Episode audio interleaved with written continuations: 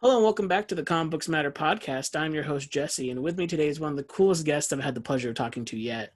Uh, he's the writer of many DC titles, including Midnighter and Apollo, Batman in the Shadow, Justice League of America, Wonder Woman, Gotham City Monsters, Electric Warriors, Martian Manhunter, Supergirl, and so many more. He's also written Crude, Virgil, Undertow, Outlaw ter- Territory for Image. However, he's not stopping anytime soon because coming from Image is Commanders in Crisis, which I believe is out tomorrow, right?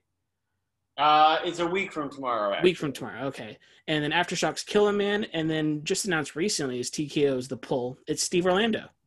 Hey, uh, that is me, and all those things are real, so I'm excited to talk about them. Yeah, I was writing down all the stuff you've written, and I'm like, man, this is far more than I remember. Even though I own like basically every DC title except for maybe I think Supergirl, it it feels ridiculous that there's such a huge pile of books in like the last ten years that you've been just pumping out. Uh, well, you know, uh, I did move to Boston in the in, in that time, so we we uh, my rent tripled and I needed to work a lot more.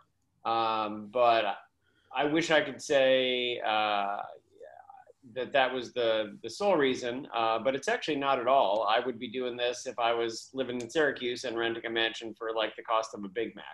Mm-hmm. It's just uh, you know, it's great to be here. I, I was trying to break in for 20 years before I got into comics, so now I'm in this phase of my career where you know you folks are willing to support me. That's the main thing. Like Mhm. I, w- I was about to say like, oh, you know, if I see something I want to do, I just do it. Come up when we're in this interview, but the reality is like, if I was just some asshole like screaming into the dark, I wouldn't be able to do that. So really, I'm here making a lot of books and the books that I think the world needs uh, because folks are here supporting me as well. So uh, it's a really it's it's a privileged place to be. It's a it makes me uh, as humble as I can be for someone with a social media personality. Um, but yeah, I mean it, it it's been a surprisingly fertile time after I left DC. Uh, just like when I see a book that should exist, I, I step out there and I make it. And uh, you guys have been there for me, so I appreciate it. And I think that's uh, something to say about the people who love your work too. Is like I feel like at this point, especially with the books that are coming out now, how different it seems like each one is genre wise. You literally can write anything that you feel like writing at this point, and your audience is just gonna follow.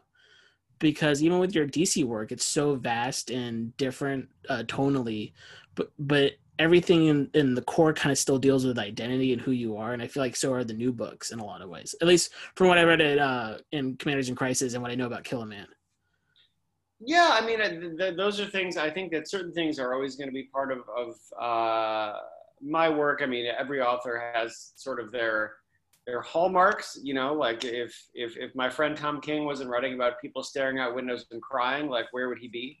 yeah So uh, that's definitely true. But the nice thing about that is, is my opinions about those sort of concepts uh, are always changing. Uh, and, and that's why more work, you know, the, the, the statement is different. I mean, the statement in Kill a Man is different than it was in Virgil. It's different than it was in Undertow.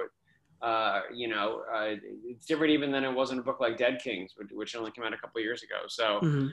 um, yeah, I mean, there's things that I, I, I, you know, I like to talk about, and really, it's because I still wrestle with them, uh, and and you know, I think a lot of people do. So I'm I, I'm lucky that I'm able to, to to continue to sort of stay, you know, make these statements and say and, and, speak about things through this medium of comics. Um, but at the same time, like it's been more challenging than ever. I've been challenging myself. You know, you listed a lot of things not even announced, and I can't say what they are, but I'm, I'm going to be have a like a YA fantasy book. Mhm. Uh, two different YA type books come out in the next year. I'm doing a horror book, which I've never done. So it really is interesting to see how the, how I can sort of funnel the things that are important to me, things that I think should be important to the world through these new genres. And that's been a big push of me ever since I went independent. Like, you know, again, like I no longer do I want to sit here and say like, oh, I really wish someone would do this. Like it goes on my idea board and I find a way to do it. and that i think that's uh, the most inspiring thing is because we i've heard other stories of you talking about how long it took you to break into the industry so going all the way back to when you were like a kid what was the first comic book that really grabbed you in any way and told and kind of shook you as like this is something i want to get to at one point i want to be the one making these books Well, I mean, it was so the first book I ever bought was actually uh, it was an issue of West Coast Avengers, and and it, it's a bizarre thing that I have now memorized what it was, but I have a pretty good memory. This was like in a quarter bin in the 80s. Um, but it was West Coast Avengers 16. Uh, and it was about, it was called The Tale of Two Kitties. And it was about Tigra and uh, Hellcat arguing over, uh, battling over the Hellcat costume, which might have just been called the cat costume at that point. I, I'm unsure because I was two. Uh, and it, and then they of course get over it, and they beat Tiger Shark by cutting his dorsal fin apart with their claws. And for some reason, I was hooked, you know. And the reason I think is just it was the wild costumes, it was the, it was the gonzo ness, it was the flair, it was the sort of uh, the soap opera uh, presentation of emotions. Like it was just all very bold and wild, and I loved that energy from the start and I loved comics since then, but I don't know that I knew I wanted to do it until actually probably like 10 years later. And it was actually, I owe that to Electric Superman of all things, because there was an article in the Syracuse New Times about how, you know, Superman's powers were changing, his costume was changing, and it was never going to be the same. You know, certainly he would never go back to the red, white, and yellow. Um, this was electric shit was here to stay. And so I was like, fuck, I have to get on board. And uh, the first issue I bought, it was during the time in the late 90s when effectively the Superman books were a weekly. Like there were four books, but they were all running one story, and it was by a writer's room. And there was an editorial piece in there about how they came up with his electric powers and his electric costume. And it detailed sort of the collaboration. And, and, and, and, and that's when I was hooked. When I sort of saw that you could, you know, comics for this, this sort of I didn't even have the words for it back then, but now I look back and it was it was it was that they were this sort of collaborative, organic thing, you know, where like no one person was doing it, but you were all pulling the best out of each other. You were all pulling creativity out of each other. And now I look back and know that's what it was. But to be mm-hmm. honest, you know, when I was 12, I just saw that I was like, oh, people get to make cool shit and get paid for it. I must do that. Uh, and so I started saving cans, which I did for a year. Uh, the deal with my parents was that if I could pay for my plane ticket to San Diego, they would go with me because I was 12 uh, and, and pay for the hotel. So I saved up like 400 fucking dollars in cans and went to my first San Diego Comic Con and God help me, asked people how to break into comics. Uh, my still best, one of my best friends and mentors, Steve Seagle, who created Man of Action, him and Joe Kelly, uh, Man of Action and, and Ben 10, him and Joe Kelly were uh, on X Men at that time. They either liked the cut of my jib or took pity on me uh, and started giving me reviews for my scripts when I was like 12 or 13, and it sort of guided me ever since. But it all it all started both from West Coast Avengers and then Electric Superman and like with both of those you talk about how like the the flair of the comic book is what grabbed you and, and especially with electric superman the like flam- like being able to do oh man i can just make up whatever i want and people will pay to read it is what got you to want to write it. But is there any like emotional story in the comics you read growing up that made you realize oh i can do the flair and have the impact at the same time?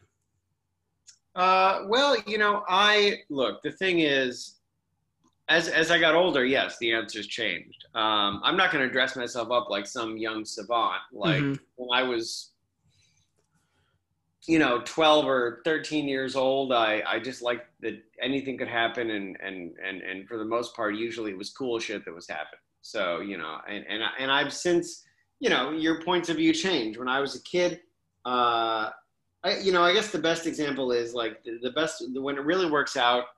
Um, your understanding of work changes and then it also deepens and, and it doesn't ruin anything you know like two examples of it you know like as a kid i thought rorschach was really cool because wizard magazine told me it was cool that he broke people's fingers yeah uh, now i'm an adult who understands police brutality and fascism and I, I, I wouldn't say i think rorschach is the villain of that book he's certainly mm-hmm. not he's mm-hmm. not he's not an admirable character yeah. Uh, he's, he's an object lesson and so in that respect um, I, you know, I, I, it changed how the way I felt about a character, and it's something I used to think was cool, uh, in a way that didn't sort of, you know, I wasn't excited that I used to like Rorschach, and now I don't look at him as an admirable character, even though back in the day I was just like, oh my god, he breaks people's fingers, and Nite Owl, what a pussy, you know. So, yeah, uh, I get that 100 percent with, with especially but, characters. Well, but as a counterpoint, uh, you know, be, young bisexual Steve was enraptured by Midnighter because he was both gay and like did not give a fuck. You know, like the representation that I was getting at that time was totally valid on shows like Will and Grace, but it also didn't resonate with me personally because it's not, it didn't really match my personality. Mm-hmm. Uh, so when I saw someone like Midnighter, I was like, oh, you can be like this the way I am, and also you can you can, you don't have to be this other one way like when it comes to personality. You also don't have to be a murderous, you know, killing machine uh, with a computer brain, but you know, there's there's room in between. Yeah. The interesting thing about that is like I also loved the Authority back in the day for like, oh, all they do is widescreen blockbusters, cool shit. Then as I got older, and you read these interviews with uh, with Ellis, and he reveals that the Authority were actually the villain of that book, uh, which now is pretty widely known. Uh, in that case, I found the book all the more fascinating, you know, because it basically I got worked. Mm-hmm. You know, it, it, was a book to show our tendencies uh, towards toward towards mayhem and, and, overreach of power. And now I find it all the more fascinating that to see a team that lives in the gray area. Uh, rather than as a kid, again, I was just like, oh, this is like the Justice League, but so much more badass, you know. Um, and so in that case, like I, I, look back on the characters differently, but it's only enriched my enjoyment of them. And of course, it depends on what you realize about them. Uh, but that's all a long answer of, you know, it was a pretty shallow interest. I'm not going to paint myself up like some fucking wizard uh, when I was 12. But, you know, as I grew and became uh, hopefully less shallow, so too did my interest in the stories I wanted to tell. Yeah. And with, like moving on to like Commanders in Crisis, which is coming out soon, and it's also a team book with, um, I, I wouldn't say like there's a gray area yet with that first issue that you let me read, but it feels like there very much could be a super big gray area from some of the characters later on. Um, did all of these early team books like Watchmen or The Authority or like old JLA t- uh, titles, how did they all like kind of work their way into Commanders in Crisis for you? Uh, well, I mean, so the interesting thing is that in some ways, because I was at DC for six years, the, the books that most strongly influenced Commanders of Crisis is my own work uh, and, and the work of my peers when I was there. Because a lot of what goes into that book is are things that you know I wasn't allowed to do when I was at DC, or things that you know I got said no to, or mm-hmm. or I couldn't do because I was working in an established universe. You know, it's not always like some some someone brings in a hammer and is like no creativity. No, that doesn't always happen. Sometimes it just can't be done uh, because you know you're working in a shared universe with other creators, and the revelations you uh, are hoping to have obviously affect other books. So for one reason or another, a lot of Commanders in Crisis was informed by the limitations, uh, either by necessity or, or you know, for for more malicious reasons, uh, of some of my past works, and the victories as well. You know, it, you know, the things that I learned at DC, I'm I think I'm a better writer after being there and sort of finding out what really connects to people and how you really lure someone in with the story. Because I'll be honest, you know, you were talking about what drew me to comics. You know, I because I'm not a traditional reader, uh, you know, I think that I like things that are. I think I latch onto a concept before, like for example, an emotional hook for a character. Uh, coming to DC, I realized that that was not how most folks function. And so I, I, if when I look back at my own work, I'm highly critical of it. And I would say that there's a lot of great successes in something like Midnighter, for example, especially the first arc and the third arc. But the second one, I do think I kind of got lost in being like, well, all people want from comics is cool shit. I can do cool shit. Like I have the coolest shit around. But I sort of forgot that you need to nest character in that so people know why mm-hmm. they give a fuck. And I learned that so well uh, in the six years at DC. So like my my triumphs, like in my opinion, something like something like Martian Manhunter also informs uh, Commanders in Crisis because I wouldn't have been doing this team book the same way. I wouldn't have been doing this. It's not even a team book. This event book. You know, we're mm-hmm. essentially yeah. trying to do we're trying to do uh, what the Justice League movie aspired to and launch with an event and then build the world out after that, uh, which is the hope. I wouldn't have done it the same way if I hadn't spent years at DC really learning, frankly, how to talk to readers. Uh, because I myself am sort of an impenetrable asshole. Uh, and I realized that I have to, I, I have to learn the language of, sto- of, of, storytelling for a broader scope. Because, uh, you know, a lot of people say they're basically like just writing for them to themselves. And that's fine when you think like an average uh, type of reader. But that's never been me. So so DC really taught me how to still stay on my message, but tell it in a way that was in as engaging as possible for a broad readership. So Commanders in Crisis mostly is a reaction to all those books, my failures, my triumphs, and of course, it's a reaction to things like, uh, I mean, things like the the icons, uh, Grant Grant and Howard's Justice League, uh, you know, um, the. I actually really love the big, big, bold storytelling of, of, of the minute and a half that Jeff was at uh, was at Marvel on the Avengers mm-hmm. as well. Yeah. So uh, you know, we're, we're, we're responding to all those things and being informed by all those things, but also the key for me is that we have to be new. Uh, I don't love the trend now in comics that are basically just, we're, we're just telling stories about things that happened eight years ago or 30 years ago. And in a nutshell, that's not a problem, but we're not really saying anything new. We're just saying, wasn't that great? Yeah. And, and, and that's not what I think you folks deserve so in that way, almost everything the industry is putting out informs the book too. I can tell you one thing, like, you know, obviously we're doing a comic by someone who loves comics uh, and loves the tropes of comics, but motherfucker, I'm going to say something new and have new ideas every issue. And, and look, some people may be like, oh, this is too weird. That's totally valid, but I think folks deserve new. I don't think they deserve books that are just jerking off 1986. Uh, and so, so that's what I'm here to give you and as as a reader, as someone who's read uh, comics, basically, I think at this point, my whole life, give or take, um, in reading most of your DC works, I I felt all the stuff that you were writing at DC in Commanders in Crisis, but in a much fresher way because you weren't restrained.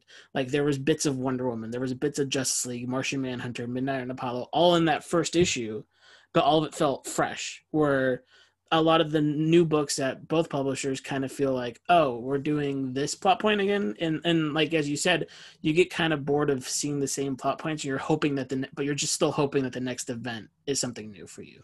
Well, I mean, yeah, and to be fair, like I'm not ragging on the industry as a whole. I think that if there wasn't an enormous market for that content, it wouldn't be successful. So yeah, I think that there's a place for those books, but much like anything, you know, comics tends to be like 180 180 miles an hour into a brick wall take a right turn there's a, there's a place for everything and we can have these nostalgia books that sort of shine a light on those things but we need new as well it doesn't have to be all or nothing so that's always something i've liked like i love tynion and uh, jimenez on batman right now because it's it, it's it's so much of this is new characters yeah uh, you know for for example um, and so much of this is just about about building up and introducing new players. And maybe they don't all work, you know. Like I, I created a bunch of characters for DC, and who knows if anyone will ever remember them. But I, I tried, and I'm going to keep trying.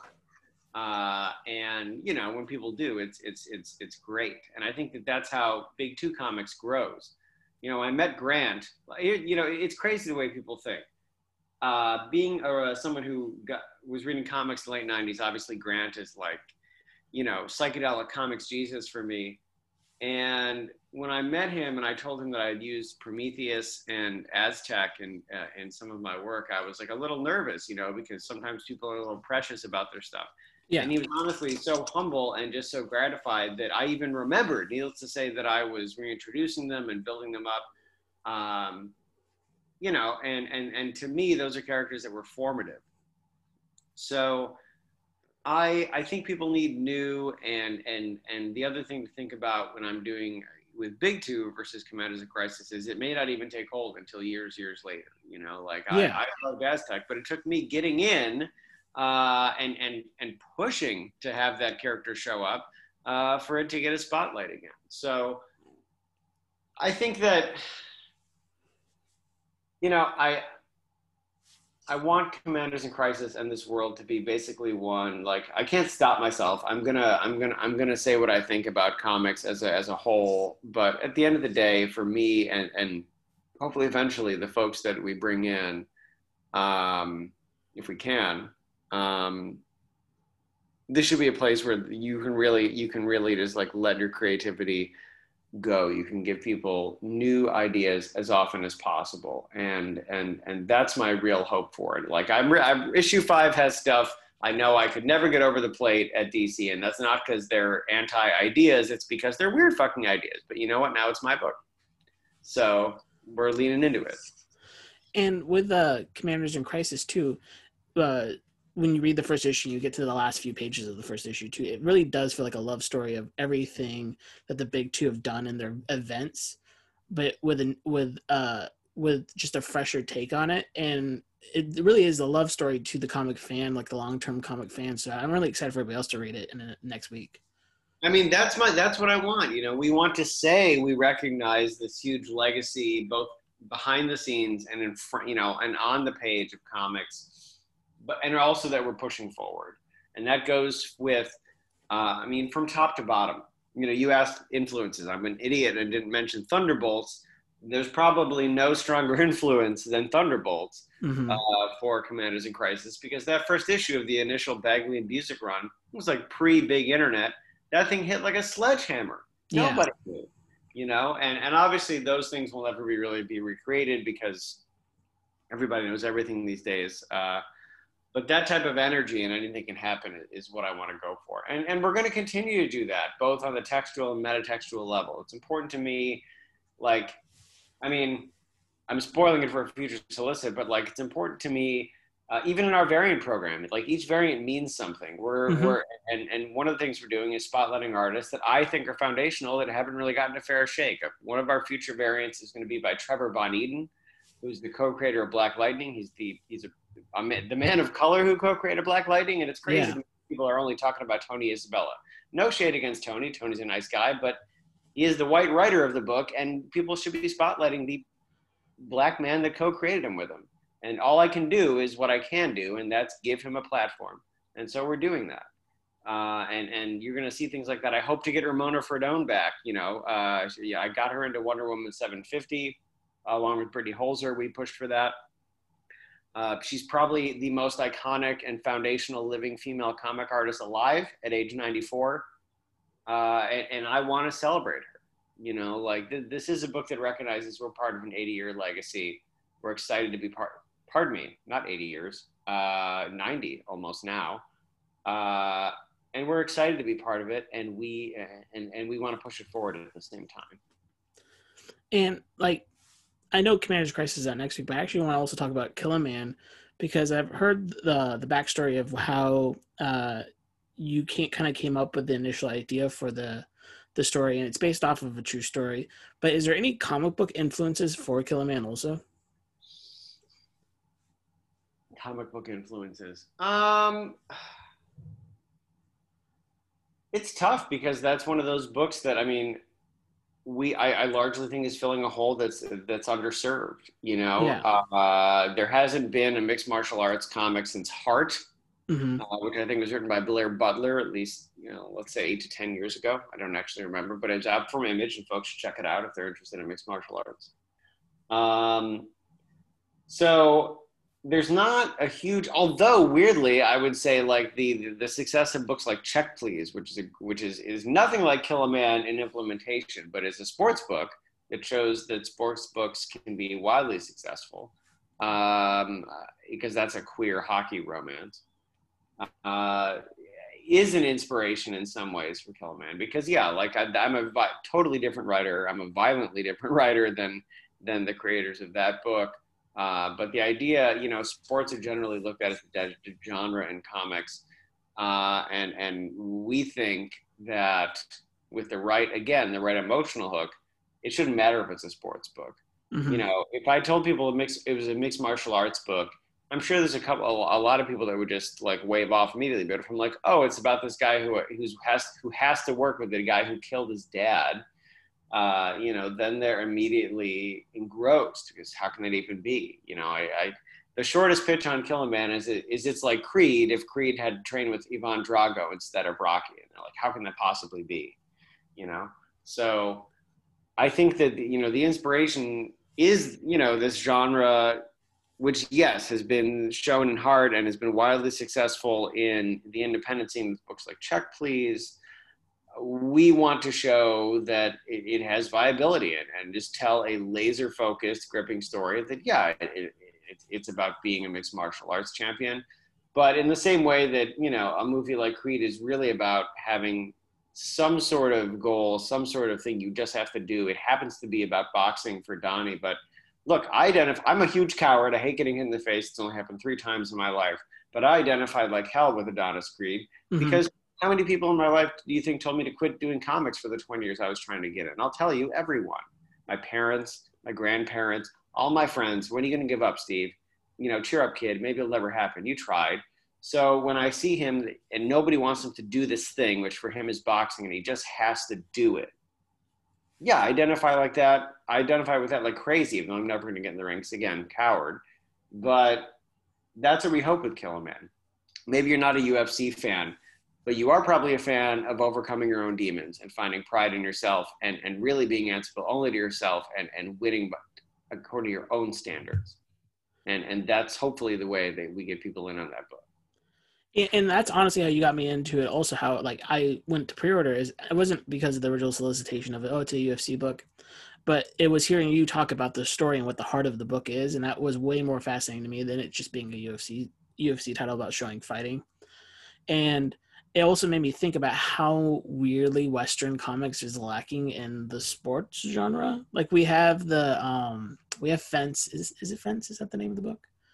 um and we have a few others but i always think about because i read all kinds of comics like the the sports manga that i read that is just abundant over in japan and it's not because people like the sport it's because of the heart of the characters and the story behind the characters and i really do hope that kill a man starts inspiring people to uh, divvy out more into independent sports books and putting like really impactful stories behind a sport and getting people in that way because i think that's something the the western market could definitely uh, use more of Well, I'll tell you, Kill a Man has been really happy, uh, or excuse me, Kill a Man has been really pleasing for Aftershock. So I'm actually pitching a swimming book uh, with one of my friends uh, as well as we speak. So hopefully, hopefully you're right.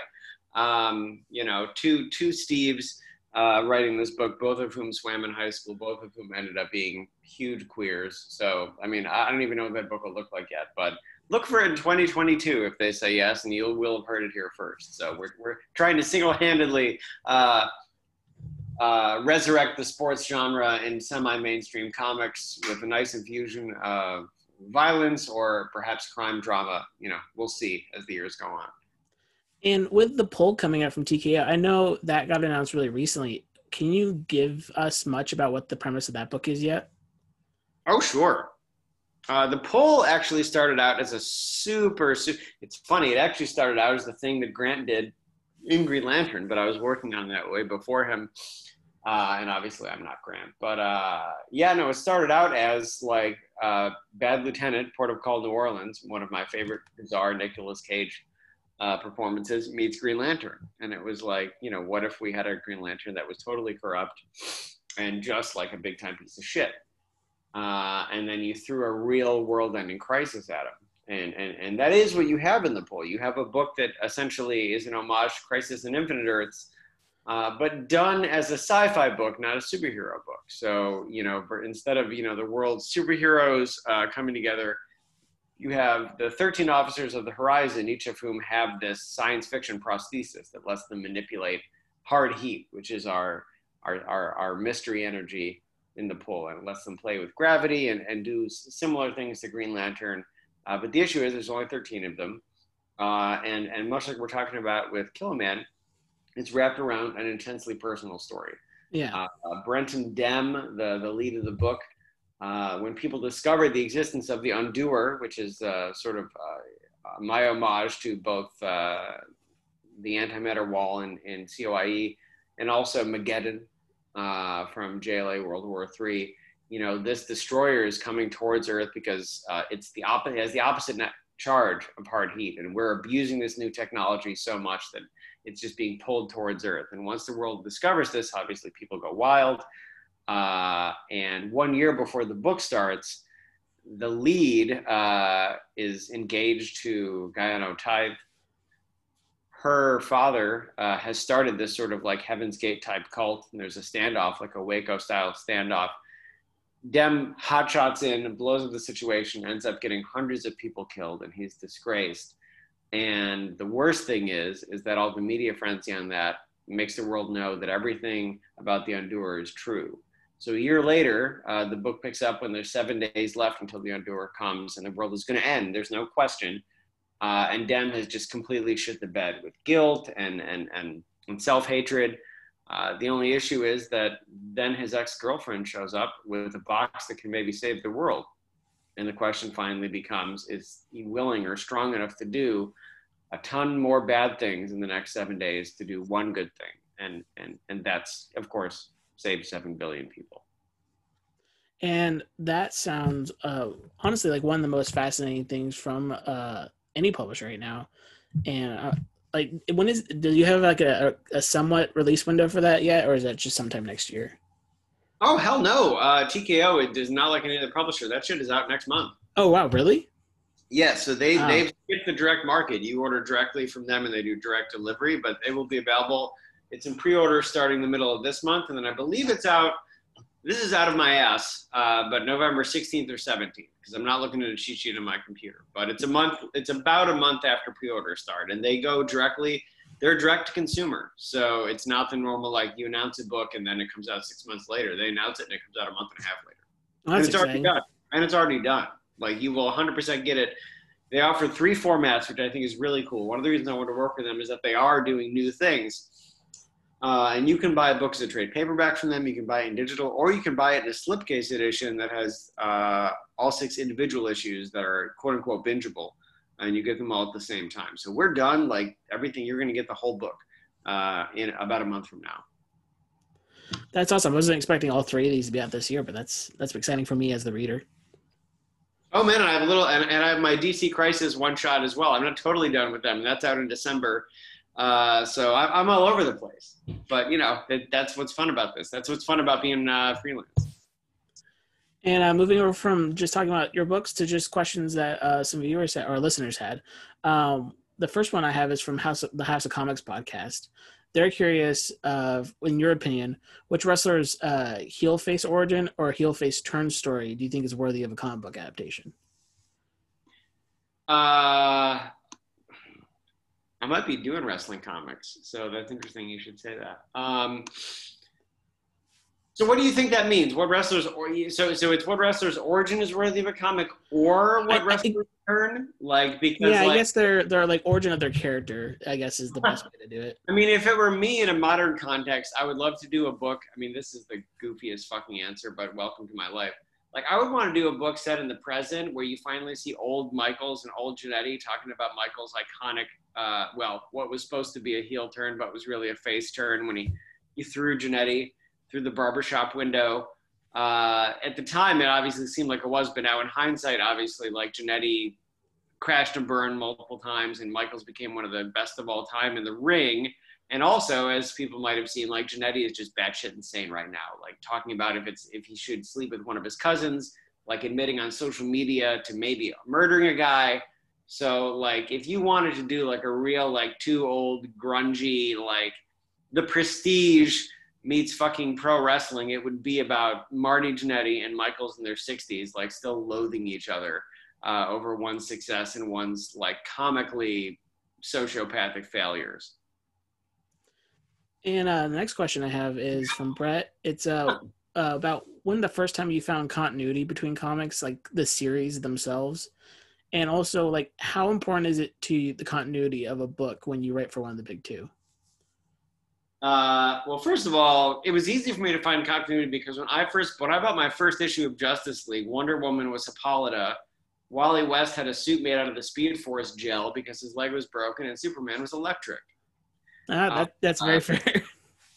so, very soon is the answer to that. Um, and immediately opened up like the storytelling possibilities to me because you could have characters react to these changes in other books.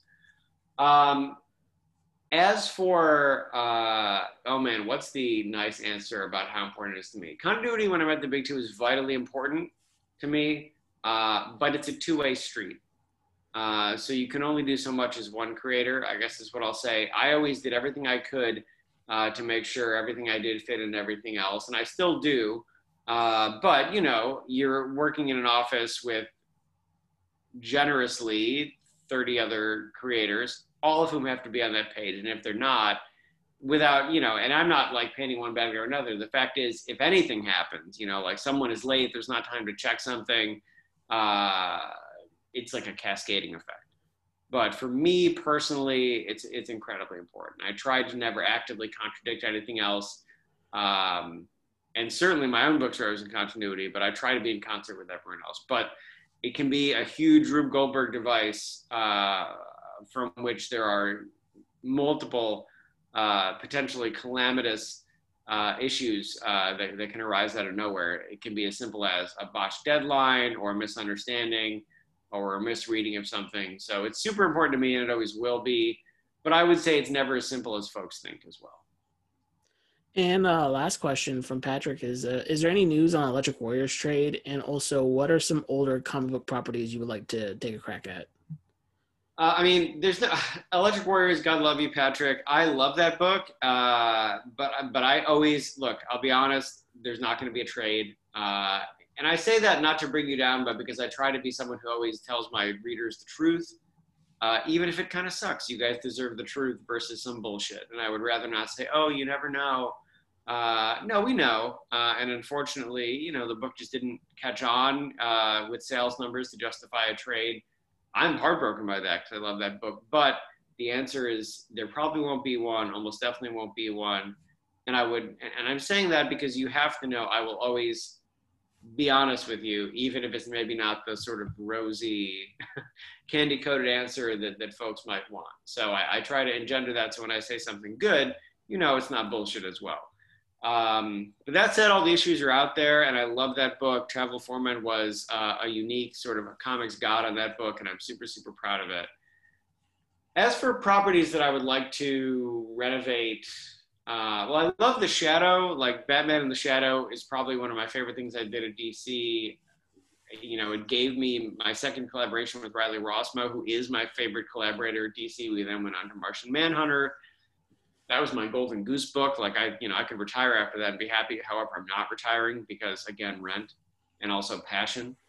But I would love a crack at the Shadow on his own.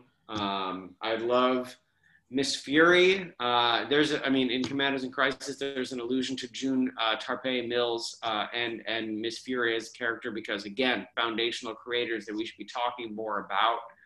Uh, but I love that character. I love, um, I mean, so many things in Marvel because I was just in the door, uh, between, you know, before the pandemic. I love Man Thing. Uh, I love Doctor Doom. I love Captain America. Cap is probably my favorite Marvel Comics character and one of my favorite characters in comics uh, you know, like like every like like most folks, I would love a crack at the mutant characters. But as for older properties as well, um, you know, I'm looking at a Strike Force Morituri collection on my on my uh, shelf, and that's an amazing book. I love also Magnus Robot Fighter. Uh, I should say that more often. I actually think Magnus is a super simple but so easy to make good and cool concept. So I would love a crack at that as well. Do you have a Captain America pitch just like ready to go if Marvel just knocked on your door? Um, I don't even know if I do. Like, I, you know, a lot of people love to say that they do, but you know, Cap is so like writing Cap is so dependent on uh, the world around him. I mm-hmm. think I mm-hmm. could whip one up really fast, but to me, like, I don't like fanboy out about much anymore because you know when you when you work in a sausage factory, sometimes you don't always get excited about eating sausage for dinner. Yeah. Uh, but at the same time, though, I will say every single time someone has cap, cap drop that is loyal only to the dream, like I still get emotional. Like it was the beginning of the Ta-Nehisi Coates run. Uh, like to me, I I mean, look, I, I'm I, am i am dating a guy who likes Star Trek and clarinets and doesn't necessarily understand why I get weepy during an episode of fucking you know Avengers Earth Mightiest Heroes. Yeah. Uh, but I love that character, and I think it's so important that he's essentially like it's easy to write him off as a jingoistic character, but the idea that at the end of the day he doesn't care what anyone says, he cares about the idea, is so powerful. Uh, you know, it offers you essentially the human risk of a character like Batman because he's relatively mortal, with the fact that he is intrinsically good like Superman uh, and and I don't know, like I, I, love that character. Like I can go on about him. I could go on and on about Cap. So Uh, I don't have one like off the top of my head because it really depends on the world around. But I know that whatever bullshit is going on in the world, and the world has a lot of fucking bullshit right now, that Cap is always going to be the knife to cut through it. And remember the idea, and remember that the dream is what's important. And I think the as long as the right whoever's writing Cap has that in mind, I feel like he's one of the easily one of the best books at Marvel at all times. I mean, he's the guy that's there. You know, uh, it, it, it's it's just it, it's so that for me. You know, there are like to me like that moment in Civil War where everything is going on and like in comic book world. The thing that really pisses him off is that he was supposed to be playing baseball with a cancer kid for Make a Wish. You know, like Yeah. Cap time. And like sometimes that's all you need as a human being to know that someone's going to make the time. I'm getting emotional about it talking about it right now. So, um, but no, I think he's a really important character, uh, and uh, hopefully someday, you know. But but I but I love that guy. Well, Steve, I want to just say thank you again for being on the show. Um, Commanders in Crisis is out next week. Kill a Man is out this month. Honestly, probably November right now. Uh, Okay. on the topic of honesty, uh, we're running a little behind on that, um, but it's going to be fucking great, and it, it should be out in November. And then the Pull also out sometime November, right? Yes, but for sure. Uh, For sure. Uh, I, you, it, and the, the release is probably on the TKO website. That's out, and I'm remiss to not say, uh, just 'cause we haven't mentioned too much, uh, Tales from the Dark Multiverse Crisis on Infinite Earths is out in December as well. Beautiful art by Mike Perkins. All I'll say is I spent six years at DC. The Justice Society was never in continuity. They're by some of my favorite characters. So God help me, I am writing the hell out of them in this book. Uh, the conceit is basically what if Earth 2 survived uh, the crisis instead of Earth 1? And it's a heartbreaking book. You know, these dark multiverse uh, stories, they're supposed to be tragedies, uh, but I'm, I'm incredibly happy with it. We got a little bit of hope in there, too. I stuck a little in under people's noses. So, and now, uh, and now all I want is a JSA like maxi series that's in continuity by you. With I would all- write them. I mean, just Wesley Dodds. You know, you want to talk about characters I've never written, like the original Sandman. Um, I mean, look, Sandman Mystery Theater is one of the greatest comics ever written uh, by Matt Wagner, Seagle, and art by Guy Davis. Uh, I- love that book, and and I hope that for for for on the topic of continuity, like I hope everyone finds things that they really, really enjoy in that one shot. I know I had an incredible time getting to write characters like Alan Scott, who I never thought I would get to write. And yeah, I mean, it's a dark multiverse book. It's going to be, things, things are going to be rough.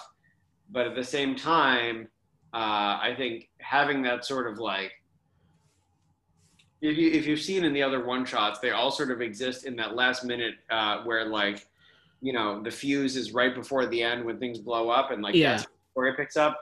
Uh, so it's like you know things are going to go badly for your heroes because it's the dark multiverse, but at the same time, that's when they are their truest selves, and that's where you get the rawest, realest character out of them. So in that same moment of crafting this tragic uh, ha- circumstance for the Justice Society of Earth, uh, I found a lot of really sweet and gripping moments with all these characters. And look, I got to write the original Superman and the original Lois, just empowering each other and being in love. So I hope you guys check that out too.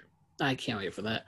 Um, and you can follow this podcast on Twitter at Comics Matter Pod, Facebook at facebook.com slash comics matter. You can email me at comicbooksmatter at gmail.com. If you have any questions for guests, stories about how comics impacted you, or want to be a guest, you can reach me out. You can reach me at all those. Uh, please rate and review wherever you find the show and share with a friend. And uh, the logo for the podcast done by my friend Steven. And the theme is Join the Restaurant by David Tizzetzi. And always remember, uh, be kind to one another.